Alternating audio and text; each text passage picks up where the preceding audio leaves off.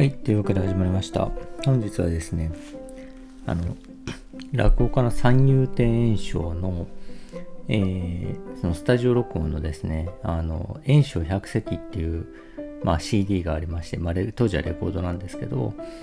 でですね、そのレコードの録音の裏側を描いた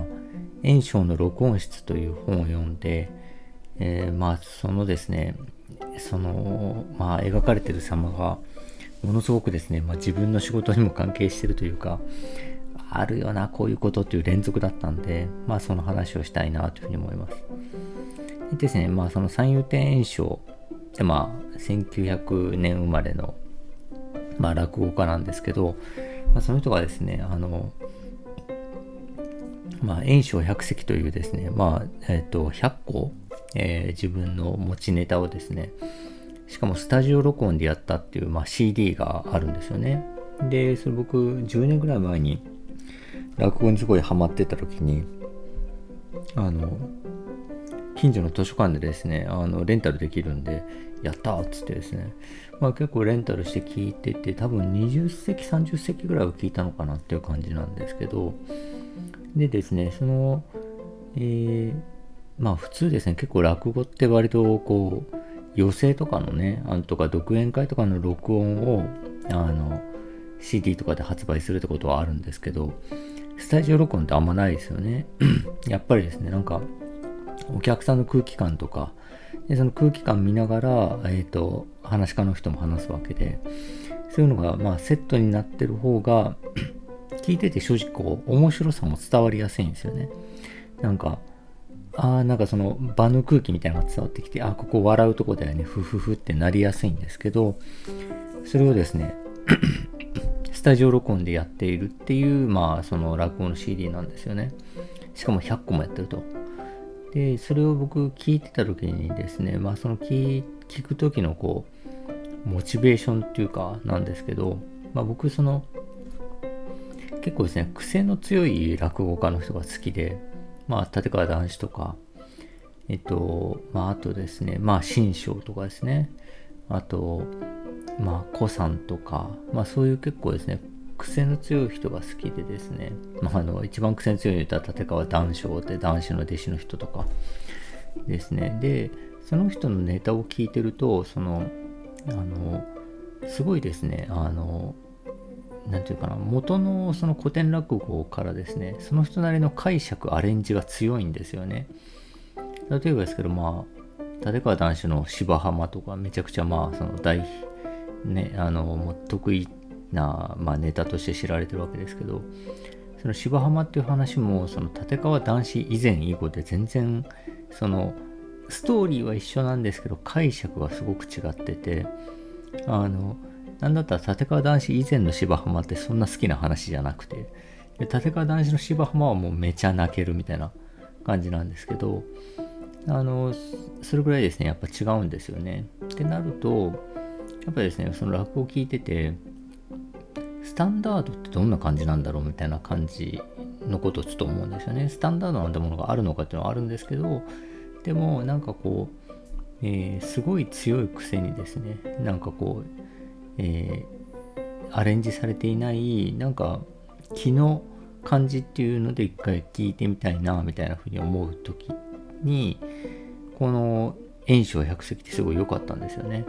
まずですね、スタジオ録音で音が綺麗だと。で、圓生の、声も綺麗でですね、かつすごいそのなんていうんですかね、なんかすごいバランス感覚がいいんですよね。なんかその客観性と主観性というか、なんというかあれなんですけど、芸のなんかバランス感覚が良くてですね、なんとか自分だから結構スタンダードみたいな感じなんですよね。そういう意味で言うと、なんかめっちゃ笑える、めっちゃ泣けるということもないんですけど、ただすごい聞きやすくて面白いみたいな感じなんですよね。だからこう、この話ってどんな話なんだろうっていうのは、とりあえずその圓生百席を一つこう、なんていうんですかね、メルクマークというかね、ランドマークみたいにして、他の落語を楽しむみたいな感じだったんですよね。で、そのですね、圓生百席をですね、録音というかその企画をしてですね、円翔に会いに行って、で、録音に携わったという、京須智光さんというものかな、この人。京須智光か。京須智光さんという人がいて、で、その人が書いたですね、その円翔の録音室という本を読んだんですよね。で、それが面白かったんですけど、ですね、それが何で面白かったかっていうと、言ってみれば三遊亭円翔は、アーティストなわけで、クリエイターみたいなもんですよね。クリエイターなわけですけど、でですね、その京須智光さんって人は、その企画をして、そのクリエイターに会いに行くっていう意味で言うと、やっぱ編集者にすごい立ち位置が近いんですよね。だから、そのですね、制作の過程で起こる、苦労だったりとか面白さとかみたいなこととかがですね、のエピソードがいちいち編集者あるあるみたいな感じでですね、あるなこんなことみたいな感じですごい面白かったんですけど、まずですね、最初にこの京須さんって人が30歳の時に72歳のですね、その円翔に会いに行ってですね、ちょっとこのスタジオ録音で CD 撮らないかっていう話をしに行くんですよね。でですね、だから形としてはですね、駆け出しの編集者がベテラン作家に、企画を持っていくみたいな感じなわけですよね。でですね、もうその空気感がですね、すごいなんか、わかるみたいな感じでですね、読んでたんですけど、ちょっとその歌詞を読んでみるとですね、神経質で気難しく、プライドが高いと評判の昭和の名人三遊亭円翔とうまくやっていくことができるものかどうか、その段階では皆目見当がついていなかった。とにかくまず円翔宅の玄関の戸を開けて中へ入ることをしなければならない。だが私はなんとなく楽観的だった。特別の興奮も緊張感もない。この日に備えて円翔さんの録音を聞いたり、はがきを紐解いたり、話題を取り揃えたり準備したり、何からどう切り出そうかと頭を悩まされたりもしなかった。っていうのがあってですね、いたずらに想像を巡らし、気負ったところで始まらない。しかし話はどう展開するにせよ、この仕事はきっとものになる。そしてうまくいく。私ならそうとしか思えなかった。その根拠は何もない。自分にも説明できない。つまり勘のようなものだけで私は事の成就を信じていた。時々こういうことはあるものだ。厄介な大仕事でも遠くまで見通すことができていけると思えることがある。ところがそれほど大事ではなく、条件が整っている場合でも不安を拭いきれないこともある。結果は必ずしもその勘が的中するというわけではないのだが、事前に自信が持てるのかどうかの差は大きいと言っててですね、これなんかすげえ面白いなと思ったんですよね。こういうことあるなというか、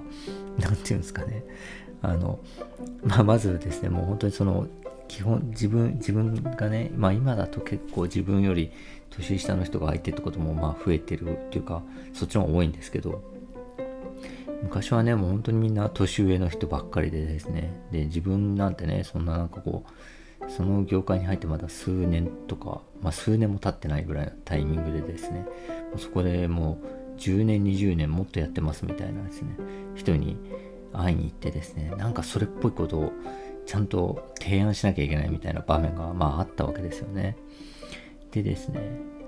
っていろいろ考えるんですけど、もうしょうがねえなってなってですね、やるしかねえな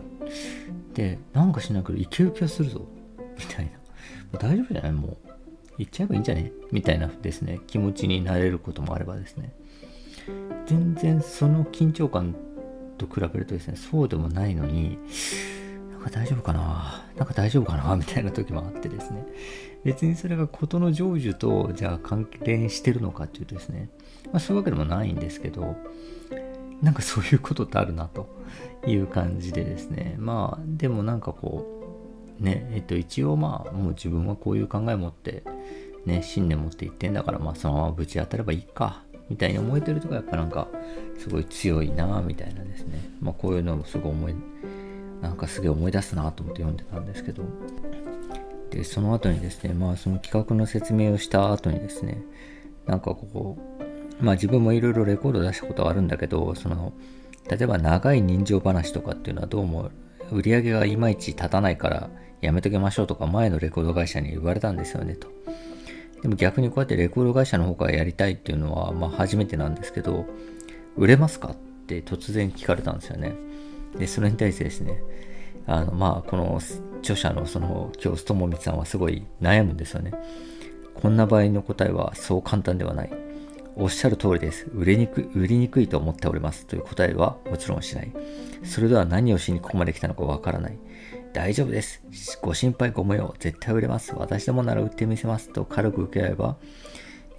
古典芸能という一筋縄ではいかない分野に対していかにもチャランポランに見える